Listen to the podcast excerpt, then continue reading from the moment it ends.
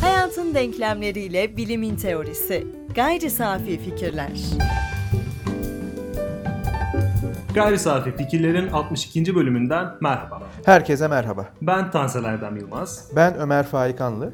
62. bölümümüzde artık makale okuyoruz, makale tartışıyoruz bölümümüzü sonlandırdık. Fakat önümüzdeki bölümlerde ya da önümüzdeki serilerde yine makale okumaya devam edeceğiz. Bu konuda önerileriniz varsa bizlere mail üzerinden ya da Twitter üzerinden, iTunes üzerinden ulaşabilirsiniz. Gerçi iTunes'dan ulaşırsanız makale yollayamayabilirsiniz ama diğer tüm kanallardan önerilere açığız.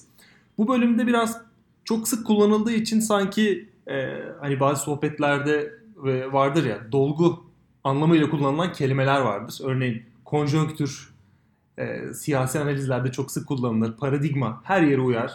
Tıpkı maymuncuk gibi her yerde onu kullanabilirsiniz. Tıp literatüründe de kullanabilirsiniz. Magazinden bahsederken bile kullanabilirsiniz. Bazen epistemoloji, biz epistemolojiyi aslında farklı anlamlarıyla değil aslında kullanabileceğimiz ve asıl anlamıyla kullanmaya özen gösterdik. Bunlardan biri de bizim bölümlerimizde daha önce bahsi geçen post-truth. Buradaki post-truth'un önündeki post sonrasından ziyade önüne geldiği kavramın artık önemsiz ya da gereksiz kabul edildiği bir zamanı anlatıyor. En azından post-truth devrinden bahsediyorsak artık gerçekliğin, yani truth'un bir önemi olmadığı dönemi anlatıyor. Post-truth çağında doğruların, hakikatlerin, olguların bir önemi kalmıyor. Onların yerine sanrılar diyemeyebiliriz fakat doğruluğun zıttında ilerleyen şeyler de post-truth çağında ya da post-truth döneminde önemini kazanabiliyor. Ben burada post-truth'u, yani bu gerçeğin önemsizleştiği durumu biraz daha yaygın kullanıma çektim. En azından tartışabileceğimiz bir zemine çekmeye çalıştığımda bu dönemi medyokrasi olarak anlatılan, yani ortalamanın yetkinliği, ortalamaya göre her şeyin ayarlanması, eşiğin ortalama özelinde yapılması, yani 10 puanlık insanlar var, 1 puanlık insanlar var. Bu insanları ortak bir biçimde yönetebilmek ya da bu insanlar ortak bir biçimde karar verebilmek için 5 seviyesinde kalınması gerektiği ve modern durumda, modern zamanlara baktığımızda hatta 10 seviyesinde olan insanların bir özür dileme ihtiyacı. Yani neden ben 10 seviyesindeyim? Kusura bakmayın, fazla bilgiliyim, bir şeyleri biliyorum. Bunları da dilerseniz paylaşmayayım seviyesine gelebileceği bir medyokrasiden bahsediyoruz. Bu hem Türkiye'de böyle, en azından bizim deneyimleyebileceğimiz habitus olarak, dünyanın diğer ülkelerinde de buna benzer bir durum yaşanıyor. Bu kesişim çok yaygın bir kesişim değil. Yani post-truth çağının medyokrasiyle kesişimi, vasatın, ortalamanın yetkinliği ve kesişimi. Ki burada vasatı da artık anlam kaymasına uğramış bir kelime olduğu için ortalama olarak kullanıyorum. Biraz daha sanki vasat kelimesi ortalamanın altında gibi tınlıyor. Ne dersin? Şimdi tabii böyle aralardan seçtiğim şeylerden gireceğim veya fikir beyan edeceğim. Şimdi daha önceki programlarımızdan birinde hatırlıyorum üzerine durmuştuk, konuşma akçesi diye bir şeyden bahsetmiştik. Yani bu kabaca şöyle bir şeydi. Aynı para gibi, yani akçenin geldiği alışverişte biz parayı, banknotu veya bunu sembolize eden şeyleri niye kullanıyoruz veya niye geçerli kabul ediyoruz? Çünkü alışveriş sürecinde karşılıklı olarak bunun bir değer ölçüsü olduğunu kabul ettiğimiz için. Yani ben sana bir çakıl taşı verip şu an önümde duran Apple bilgisayarı bana ver desem, sen çok anlamlı bir şey söylemediğimi düşüneceksin. Çünkü elimdeki şey bir akçe olmayacak. Şimdi konuşma akçesi de buna benzer. Yani herhangi bir kavram, terim veya da konuyu ortaya attığımda konuşma ortamında, sosyal ortamda karşımdan bir kabul almam ve bunun devamlılığının sağlanması gerekiyor. Yani aramızda bir alışveriş başlaması gerekiyor konuşma anlamında. Şimdi kavramlar da bu anlamda konuşma akçesi olarak değer kazanır ve tabii aslında terimler. Yani burada kullandığımız terimler ne kadar karşı tarafta bir anlam ifade ediyor, oradan nasıl geri dönüyor, tekrar işlenmiş veya da üzerine bir şey katılmış olarak, yani konuşmaya veya da sohbete dahil ediliyor. Bunu neden söyledim? Çünkü terminoloji kullanmak çok yaygındır. Mesela bizim çok yaptığımız gibi epistemoloji derken özellikle felsefe terimleri çok sık kullanılır. Ontoloji, epistemoloji, aksiyoloji, a priori, a posteriori, yani havada uçuşan terimler. Ama bunlar gerçekten birer konuşma akçesine dönüşebiliyor mu? bizim problematikler üzerine konuşurken veya sohbetlerimizde ya da şöyle söyleyeyim, gerçek sohbetlerimizde. Şimdi hakikat ötesi de bununla ilgili. Aslında hakikat ötesi, senin de biraz önce tanımladığın gibi, bizim daha önce de üzerinde durduğumuz gibi, aslında artık doğruluğun ve bununla ilişkili olarak gerçekliğin kendisinin bir kaygı olmaktan çıkarak önemli olanın duyguların tatmin edilmesi veya belli duygular yaşatılması ve bunun ötesinde imgelemle veya da fantazmalarımızla, fantazilerimizle yetinmek. Yani neyi kastediyorum? Mesela sana çok değerli olduğun duygusunu yaşatıyorsam gerçekten değerli olup olmadığın artık senin bir kaygın değil. Sen bu duyguyu yaşamak istiyorsun. Veya senin çok başarılı olduğunu sana inandırmam yeterli. Bir imgelem, bir fantazma yaratmam yeterli. Gerçekten başarılı mısın sorusu senin kaygıların arasında değil. Sen başarılı hissetmek istiyorsun.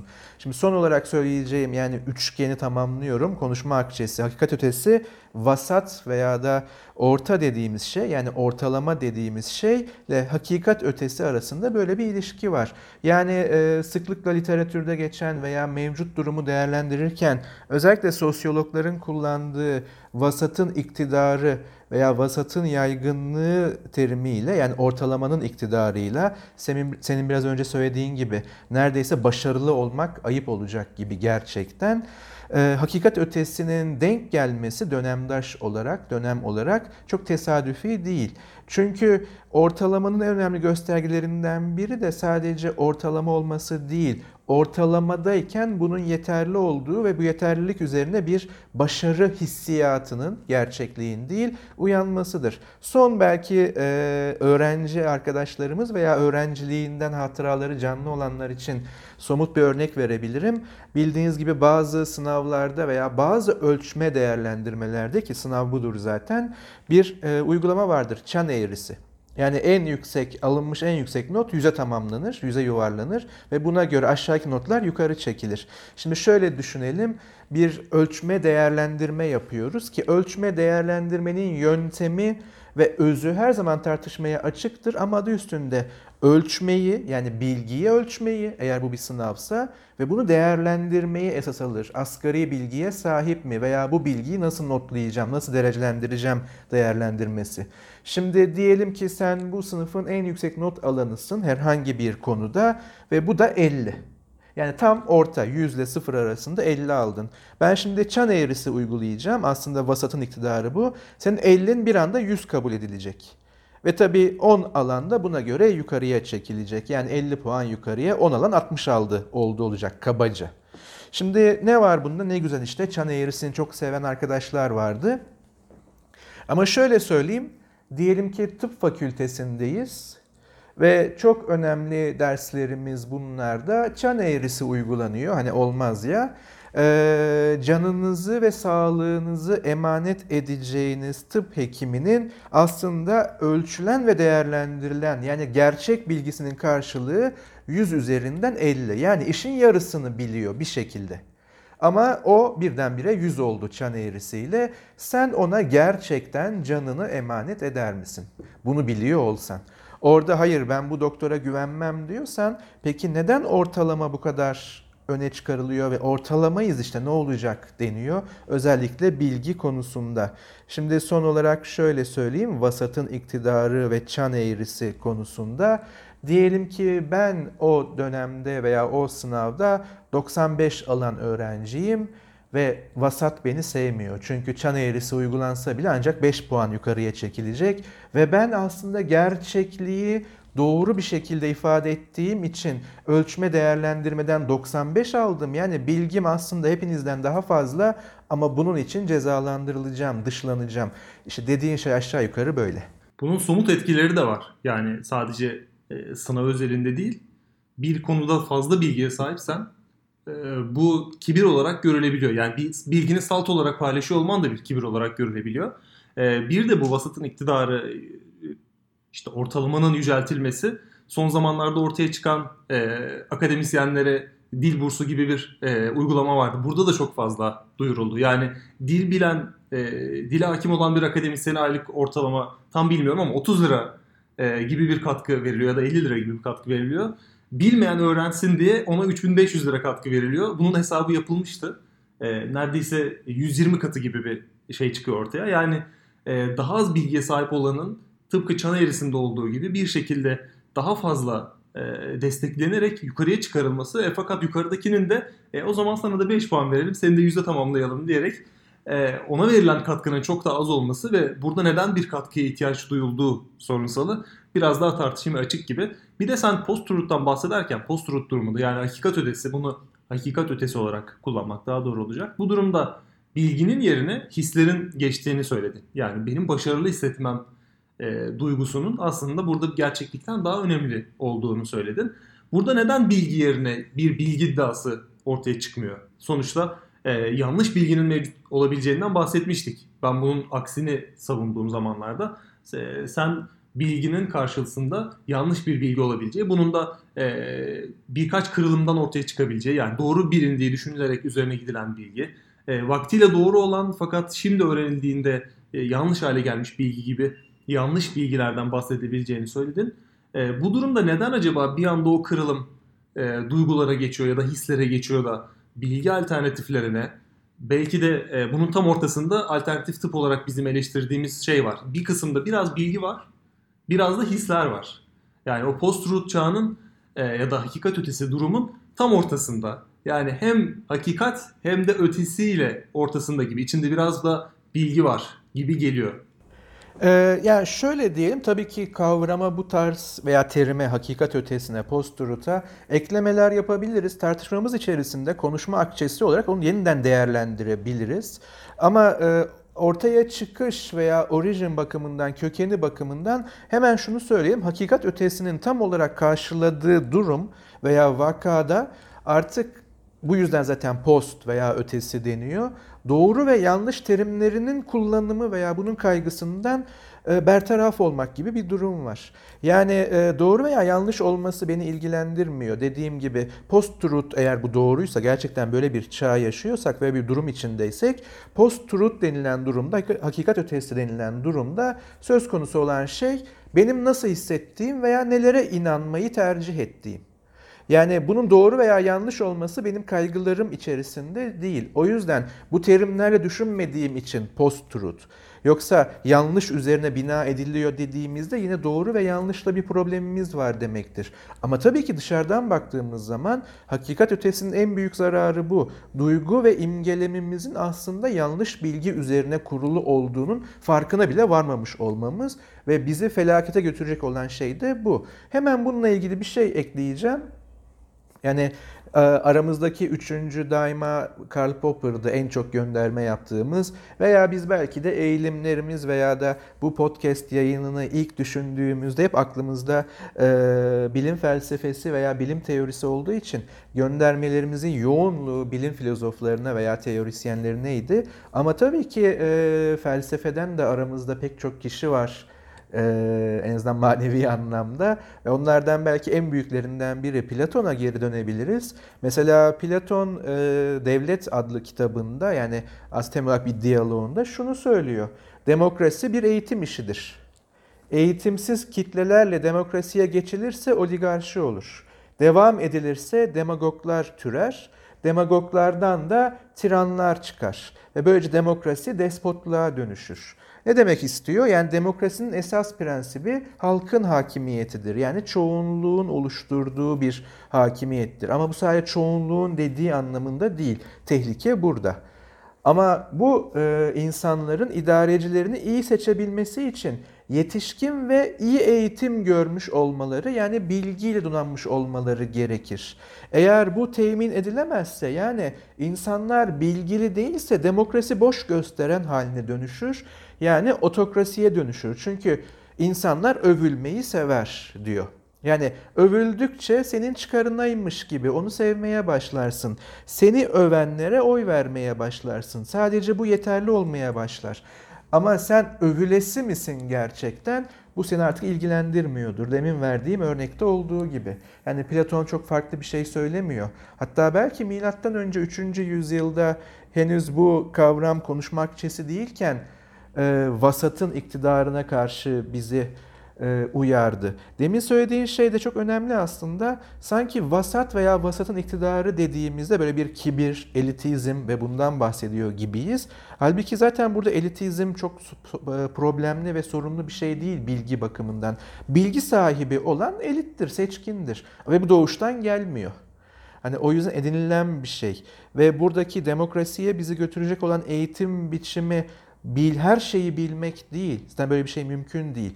Ama bilme ile bilmeme arasındaki farkı ayırt etme ve gerçekliği bir kaygı nesnesi haline getirebilme ve dolayısıyla hakikati yani doğruluğu. Yani beni övmen veya senin bana söylediklerinin benim hoşuma gitmesi değil veya nasıl bir dünyada yaşamayı hayal ediyorum ve bu hayali bana nasıl pompalıyorsun bu çok önemli değil. Önemli olan ben bu dünyayı nasıl kurabilirim, kurabilir miyim, gerçeklikte bu değişim nasıl yapılabilir? Dolayısıyla demin söylediğin gibi aslında bilgi sahibi olmak veya bilgi adına konuşmak veya bilgiyi talep etmek kibir değil. Kibir bunu ifade etme biçiminde olabilir. Mesela vasatın iktidarı veya vasat dediğimiz şey asla bir hor görme değil. Ama bir ölçme değerlendirmede 10 ile 5 arasında bir fark var. Evet 5... 0'dan, 1'den, 2'den, 3'ten, 4'ten daha iyi ama 6'dan, 7'den, 8'den, 9'dan ve 10'dan daha kötü. Ve eğer 10 mümkünse veya 10'a yaklaşmak mümkünse neden 5'te kendimizi sınırlayalım veya da çoğunluk 5'te ise onları yukarı çekmeye çalışacak eğitim sistemini veya eğitim mecrasını kurmayı denemek yerine 5'i niye kabul edelim? Yani belki bu en sık yine konuşma akçelerinde tamamen farklı bir şekilde kullanılan sen aslansın, sen kaplansın söyleminin ötesine geçip ben gerçekten aslan veya kaplan mıyım? Ben gerçekten alanımda iyi miyim? Ve bunun ölçütü nedir? Bu ölçüte göre nesne olarak değerlendirildiğinde ben neredeyim gibi öz bilinç soruları neden kendimize sormuyoruz? Neden 5'te 10 değil diyorsun? Ben tam olarak gözümde bir şey canlandırdım, bir cetvel canlandırdım. Elitizm cetveli gibi. Bu cetvelde 5'ten 10'a kadar gidişte yani 5'in daha kıymetli görülmesinde o 5'e aslında bir 6 puan ekleyerek onun üzerine yani 10 seviyesindeki bilgiye sahip birinin üzerine çıkaran hikmet kavramı var. En azından onu tanımlayabilecek. Bizim kültürümüzde belki diğer kültürlerde de vardır. Hani 10 bilgisine sahip değil ama işte onun o yüce kavramı, o yüce geçmişten gelen, geleneklerimizden gelen o saflığı, o temiz kalpliliği, o insanın işte hikmetleri yani bu çok yaygın bir kavramdır aslında. Hatta köylü milletin efendisi sözünün şimdilerde bu tip bir şekilde şeye uğraması, ne diyeyim anlam kaymasına uğraması da birazcık bu anlama gelir. Yani milletin efendisi olma sebebini vaktiyle farklı anlamlarda söylenmiştir, çalışkanlık anlamında söylenmiştir. Fakat şu an onların bilgisi biraz daha farklıdır. Senin kitapta öğreneceklerinden farklıdır.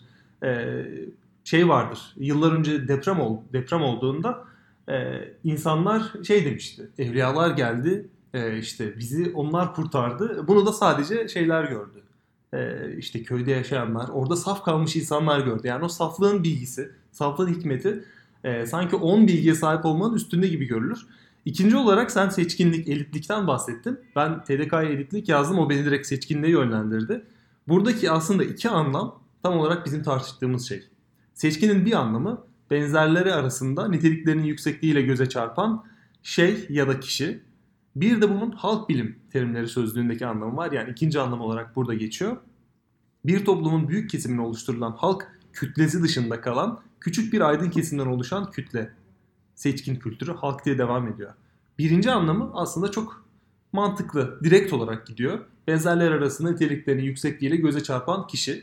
Buradaki işte nitelik farkı 10 ile 11 arasındaki fark, o 5'in aslında bir anda 10'un üzerine geçmesi, kıymet görmesi sanki o nitelikler arasında da bir şey yaratıyor. Anlam kayması yaratıyor gibi geliyor.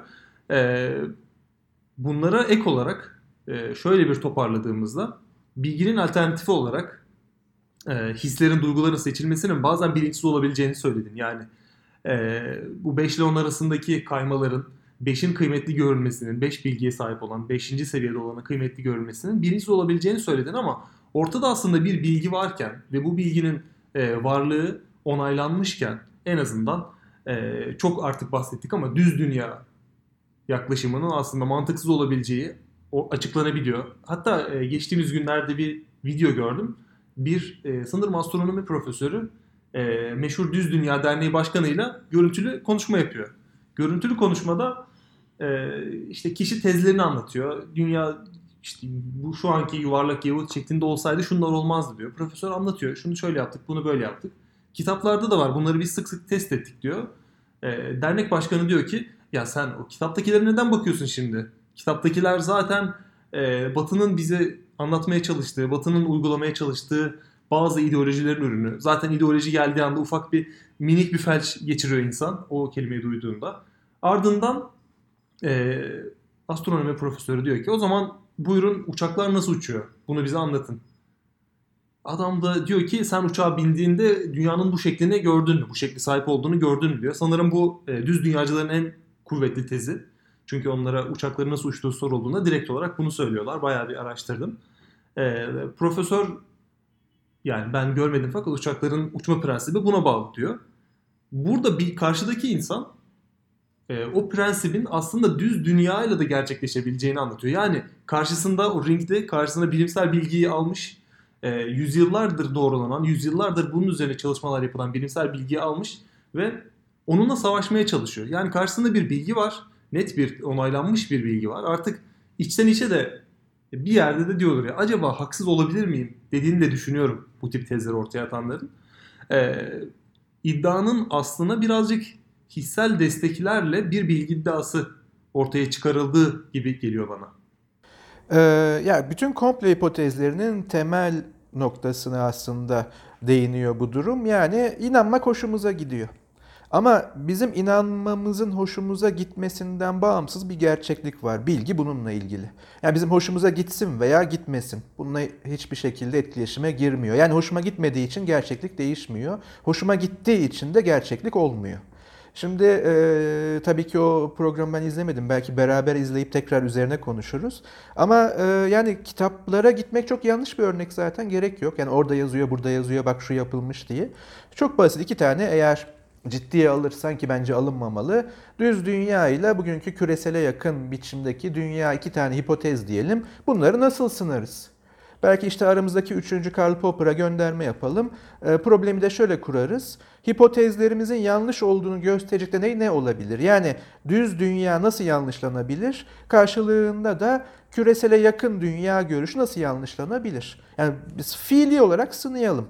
Bunun da pek çok kanıtını yine YouTube'da görebilirsiniz. Hani gözümle görmeden de buna çok da katılmam diyenler varsa yapılmış bütün deneyler fiilen ve hala yapabileceğiniz deneyler düz dünyanın yanlış olduğunu, gerçekliğin böyle olmadığını gösteriyor. Bu yeterli. Yani eskiye bakıp da bakın şu tarihte deney yapıldı, bunu göster demeye bile gerek yok. İkincisi de uçakların uçma prensibinden öte zaten uçak yeterince yükseliyorsa dünyanın eğimini çok rahat bir şekilde gözlerinle görebilirsin. Ama artık orada diyorsan ki uçakların camlarına da bir şeyler yapıyorlar, biz öyle görüyoruz. O zaman bir zahmet uçağın dışına çıkıp gör veya kendin uçak yap. Bu kadar inanıyorsan. Ve son olarak da şunu söyleyebilirim. Yani düz bir dünya olduğuna göre bunun bir sınırı var. Yani edge of the world denilen. Bir zahmet oraya gidin. Şu anda sosyal medyada zaten bu dolaşıyor. Belki görmüşsündür. İşte 2021'de böyle bir seyahat planlıyorlar. Niye 21'i bekliyorsun? Bir tane gemiye bakar yani. O kadar inanıyorsan ki devrim yaratacaksın dünyada. Çok büyük bir komployu açığa çıkaracaksın. Neden yapmıyorsun? Çünkü gerçeklik ulaşılabilir olduğu kısmıyla zaten orada. Hakikat dediğimiz şey bununla ilgili veya doğruluk dediğimiz veya bilgi dediğimiz şey.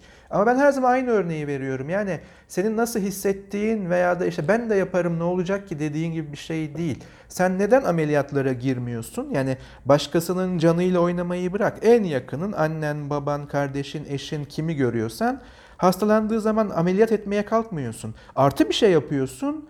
Herhangi bir doktora da güvenmiyorsun. En iyisini arıyorsun. En iyisi neye göre seçiyorsun? İşte elit dediğimiz şey bu. Yani başka bağlamlarda kullanıldığı üzere böyle doğuştan seçkin, doğuştan bir şeylere hakkı var anlamında veya işte kitlelerin karşısında çok azınlık ve bunların kendinde bir hakları var gibi değil. Elit bu. Alanında en başarılı olan. Şimdi bu bilgiyle ilgili bir alansa, yani alanında en çok bilgiye sahip olan, bu bilgiyi en iyi kullanabilen, uygulamaya dökebilen elit bu. Ve bu sayı genelde az olur. Yani o alanın tamamıyla kıyasladığında. Bu bir azınlık olma durumu değil, işin doğasında olan bir şey. Yani doktorlar vardır, tıp hekimleri vardır. Tıp hekimlerinin diplomaları, geçerli diplomaları alanlarında asgari bilgiye sahip olduklarının göstergesidir. Ama bunun ötesinde çok iyi doktorlar ve daha az iyi doktorlar vardır. Ama dikkat edin, diploma bunların hepsinin asgarinin üzerinde olduğunu gösteriyor. Ve siz en iyiyi arıyorsunuz. Şimdi bu her alanda geçerli. Yani en iyi mimarı, en iyi inşaat mühendisini arıyorsunuz. İşte bu en iyi dediğimiz şey zaten elit grup. Ve sen bunlara güvenmek ve bunların öncülüğünde yönetme anlamında değil, onların bilgisine güvenmek diyorsan, bu da sadece onların olduğu için değil. Zaten bilginin veya bizim anladığımız anlamında bilginin özelliği bu. Hepimize açık. Ama bir kısmımız daha çok biliyorsa onları dinlemekte fayda var. Yani elitizm bu veya da vasatla yetinmemek bu. Her zaman şu soruya cevap vererek başlamak gerekiyor. Yani herhangi bir meslek dalında vasatla niye yetinmiyorsun? Mesela evinde musluk arızası olduğu zaman vasat bir usta gelsin yapsın demiyorsun. Geldiği zaman hatta sen akıl veriyorsun. Ya usta öyle yapma diye. Niye? Yani en iyi usta gelsin. Akıl vermem de gerekmesin veya da karışmam gerekmesin. Karışmak ayrı konu zaten ama aynı konuyu yine tıbba bağlayabiliriz. Mesela sen bir ameliyata girip ya cerraha, doktor bey onu veya hanım öyle yapma, şunu şöyle yap demiyorsun. Niye? Çünkü o alanda bilgin yok. Hiç burada bir post-truth'a gitmiyorsun. Söz konusu burası olduğunda. Ama bu tüm alanlarda geçerli. Yani bir ev yaptıracaksan, yani yoldan geçen birini çevirip çok da ucuza hadi buraya ev yap demezsin. Çünkü o ev çöker. Niye çöküyor? Bütün iyi niyetlere rağmen. Sana bir tuzak kurmadı o kişi. Veya seni tanımıyor bile. Çünkü gerçekliğe uygun bir şekilde onun statik ve dinamik hesapları yapılmadı. Malzeme iyi kullanılmadı. İyi kullanmakta bu. Doğru kullanılmadı. Ve gerçeklik sana yanıt verdi. O bina çöktü. Can veya mal kaybı. Oysa biz mühendislere, mimarlara, bu işi bilenlere yaptırmak istiyoruz. Ve bu konudaki elitizm sadece böyle fakülte bitirmek, üniversite bitirmek, yani okul, kurumsal eğitimle ilgili değil. Yani tesisat ustasının da eliti olur. İşini iyi bileni olur. Ama bu bilgi öyle bir, demin dediğin gibi bu asla bir hor görme veya da aşağı görme durumu değil ama bir şekilde köylü saflığıyla veya o saflıkla değil, başına bir şey koymamız gerekmiyor. Kentli saflığı da olabilir çünkü o saflıkla ilgili bir şey değil. Bilgi edinmek ve bu bilgiyi geliştirmek ve bu bilgiyi sürekli sınamak, sınayarak revize etmek, yanlışlarından ayıklamaya çalışmak. Yani az kabaca deneme yanılma. Ama yanıldığın zaman bilgini revize edebilecek erdemi göstermek veya bilginden vazgeçip yenisini üretmeye çalışmak. Aslında temel olarak işte Platon'un da dikkat çektiği şey bu. Yani öğrenmeyi öğrenmek, bilgiyle bilgi olmayanı, doğruyla yanlışı ayırt edebilmek. Yoksa bütün doğrulara sahip olmak değil. Bunu ayırt edebiliyorsan doğru seçimler yaparsın. O zaman da demokrasi iyi bir yönetim biçimi olur. Ama bunu ayırt edemiyorsan, sadece senin duygularını hoş tutuyorsam, sana bir fantazma veya bir imgelem yaratıyorsam ve gerçeklikle bu hiç uyuşmuyorsa, umurunda bile olmuyorsa, işte bu hakikat ötesini yaratır. Hakikat ötesi vasatı sever. Çünkü vasat her zaman bunlara daha eğilimli olabilir ve sen vasata bu şekilde teslim olduğunda ne olacak ki yeterli dediğinde gideceğimiz yer çok da iyi olmayabilir. Hemen şunu da son olarak ekleyeyim. Yani ne olacak ki dünyayı düz kabul etsek ne olur? Her zaman söylediğim şey şu. Yani buradan özellikle okyanus ötesi herhangi bir rotaya düz dünyayı baz alarak bir rota çizin bakalım. Yakıtınız yetiyor mu? Veya nasıl gidiyorsunuz oraya? Gidebilirler mi acaba bilmiyorum. Buna da muhtemelen bir yanıtları vardır. Ben de az önce o yanıtlara bakıyordum. Ne yanıtlar verilmiş diye. Bulabilirsem o yanıtlar üzerinden de aslında post-truth'un hakikat ötesinin net örnekleri olarak onları tartışabiliriz. Bu meseledeki post-truth şu, yani ben zaten aklı selim veya aklını kullanan birinin böyle bir şey tez öne süreceğini, yani öne sürmekte de sıkıntı yok ama kanıtları gördüğü zaman vazgeçmeyeceğini düşünmüyorum. Ama buradaki mesele şu: bir komplo dünyayı yöneten ve seni aşağıda tutan, seni kandıran bir komplo olduğuna inanmak insanların hoşuna gidiyor. Tüm komplo hipotezlerinde olduğu gibi. Çünkü neden bu durumdayıma bir açıklama getiriyorsun. Aslında ben çok daha iyi yerlerde olacağım ama bir yerdeki büyük aileler, büyük resim, büyük akıl işte bunları yapıyor, bizi kandırıyor. Kandırıldığımız için böyle. Hatta orada bile bir elitizm, bir elit olma iddiası var. Çünkü siz hepiniz kanıyorsunuz. Ama biz farkındayız ve gerçeği ortaya çıkarmaya çalışıyoruz derken gerçekliğin en uzağına düşüp duygularıyla yetiniyorlar. Ama tekrar ediyorum, gerçeklik duygulara karşı tarafsızdır ve tepkisizdir. Yani senin duyguların ne olursa olsun gerçeklik orada duruyor. Bizim meselemiz tüm tarih boyunca onun bilgisini nasıl elde edebiliriz ve daha çok nasıl ona nüfuz edebiliriz sorusu ve bu henüz bitmiş bir macerada değil. Ama artık şunu güvenle söyleyebilirim. Nasıl bileceğimizi pek çok alanda biliyoruz. Her alanda değil. Bakalım vasatla yetinmemiz gerekiyor mu? Yoksa onun daha fazlasını, vasatın bir ya da birkaç seviye üzerine istememiz gerekecek mi? Tartışmaya devam edeceğiz.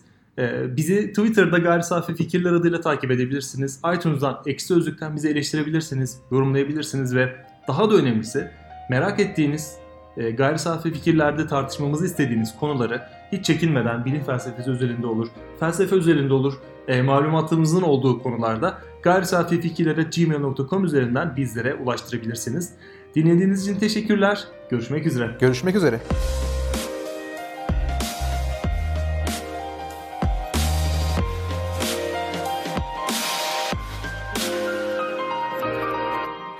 Denklemleriyle bilimin teorisi.